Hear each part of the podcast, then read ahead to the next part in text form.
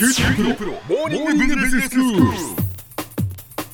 今日の講師はグロービス経営大学院の福田明先生です。よろしくお願いします。よろしくお願いします。先生今日はどういうお話でしょうか？あの今日はですね、えっとちょっと自己啓発っていう領域が最近ちょっと面白くなってきてるんじゃないかっていうことで、はい。ええ。あの私がちょっと読んだ本を元にね、そんなところ自己啓発の面白さとか、はい。興味深さっていうのええをちょっとご紹介したいなというふうに思っています。あわかりました、先生が読んだ本というのは？あの残酷すぎる成功の法則っていうすごいタイトルなんですけど。残酷すぎる成残酷すぎる成功法則ですね。はいはい。でこれあのアメリカの書籍なんですけど、あのなんか多くの自己啓発本のイメージって、はい。特定の方のうん。こう成功をもとにね、ええ。まあ、こうしたらうまくいくとか、はい。こうだお話をご紹介するうん。類のものがはい。多いんですけど、ええ。やっぱりこう読み進めていくに従って、うん。あちょっと自分とは違うかなとか無理かなっていう気持ちがありますあります。すごく残ってしまって、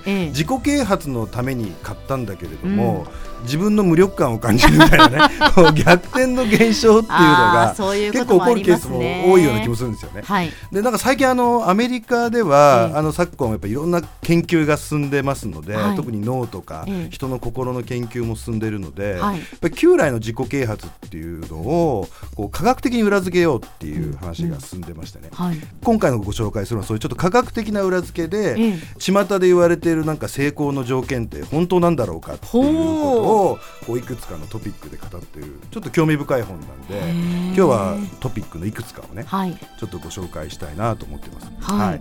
まあ、自己啓発本ってこう成功するために必要なことをね、うん。知る本とこう置いたとすると、ええ。成功する上で必要なことってどんなことだと思われますか？うーん。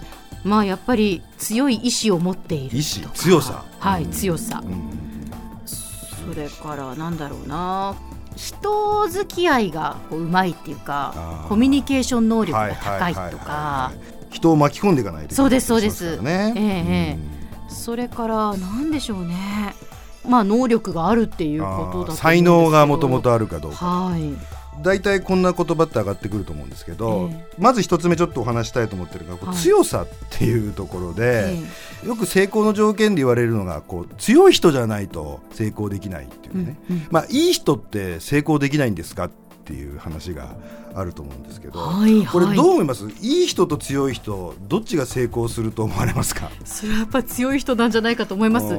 だってまあいい人は、はい。あの大好きだしいい人でありたいというか大切なことだと思うんですけど人として。ですけどじゃあそれだけで成功するかって言われたらあやっぱり強さがないと上には登っていけないのではないかというふうに思いますよね。逆に強い人ってもうちょっと噛み砕いて言うとどんな人のイメージですか？こう組織とかねビジネスとかええ。いろんなもので成功していく強い人ってこう例えばしたたかさを持っているとたかさ強さってしたたかさとも言いますからね。そうですね。でまあ最初に私が言ったようなその意志の強さ。絶対そのやってやるっていう思いとか。だからまあハングリー精神とかですね。よく言いますけど。やっぱりそういうものがある。絶対成功してやるんだ。みたいなこうね。その人よりも自分が上に行くんだとか。そういう強さかなと思いますけど。これ実際にこの本でもいろんな、えっと、事実があるんですけど、えっと、人の評価っていうね、はい周りがい。い人と強い人どういうふうに感じるかっていうとですね、ええ。人の評価の基準って、えっと、温かみとはい。有能さっていうのが2つあるらしいんですね。で温かみがいわゆるいい人っていうことで、有能さっていうのがその強さっていう概念につながるとすると、ええっと、ほとんどの方が、えっと、有能さの方にその人の才能とか可能性を感じるっていう傾向が強いと。ええええ。そうすると実際にビジネスの世界においても、うん。こう強さを持ってる人っていうのが昇進していくと。はい。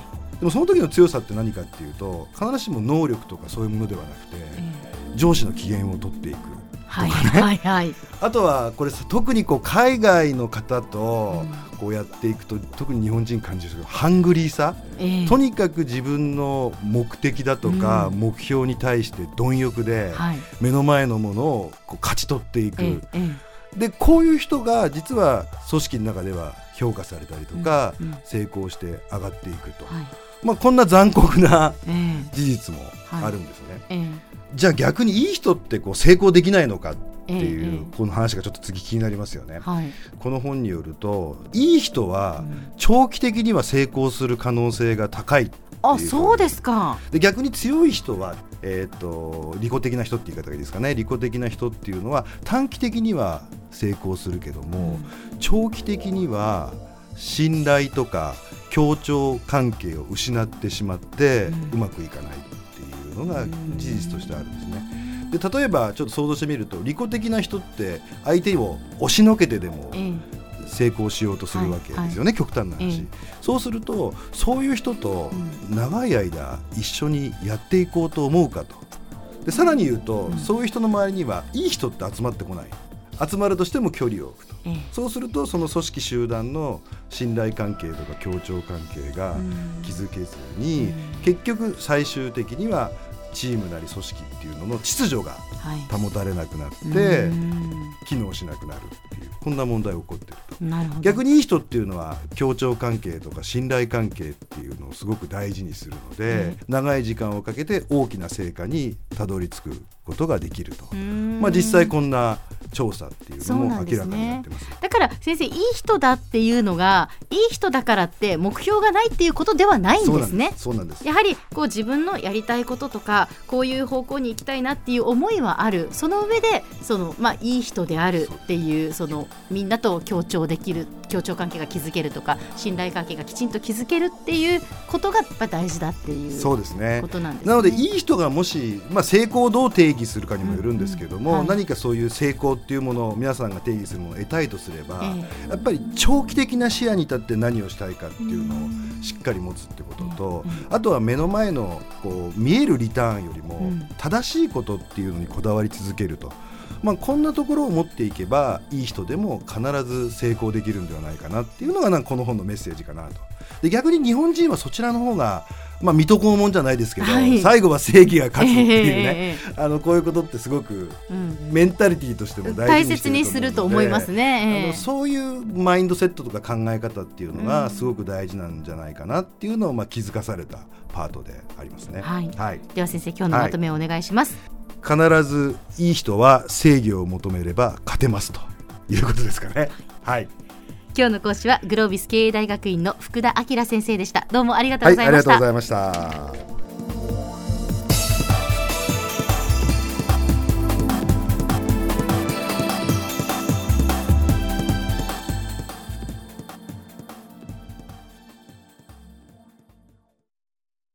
QTPro は通信ネットワーク、セキュリティ、クラウドなど QT ネットがお届けする ICT サービスです九州中に展開した光ファイバー網を基盤に一番身近なビジネスパートナーとして九州の企業自治体の皆様をサポートします。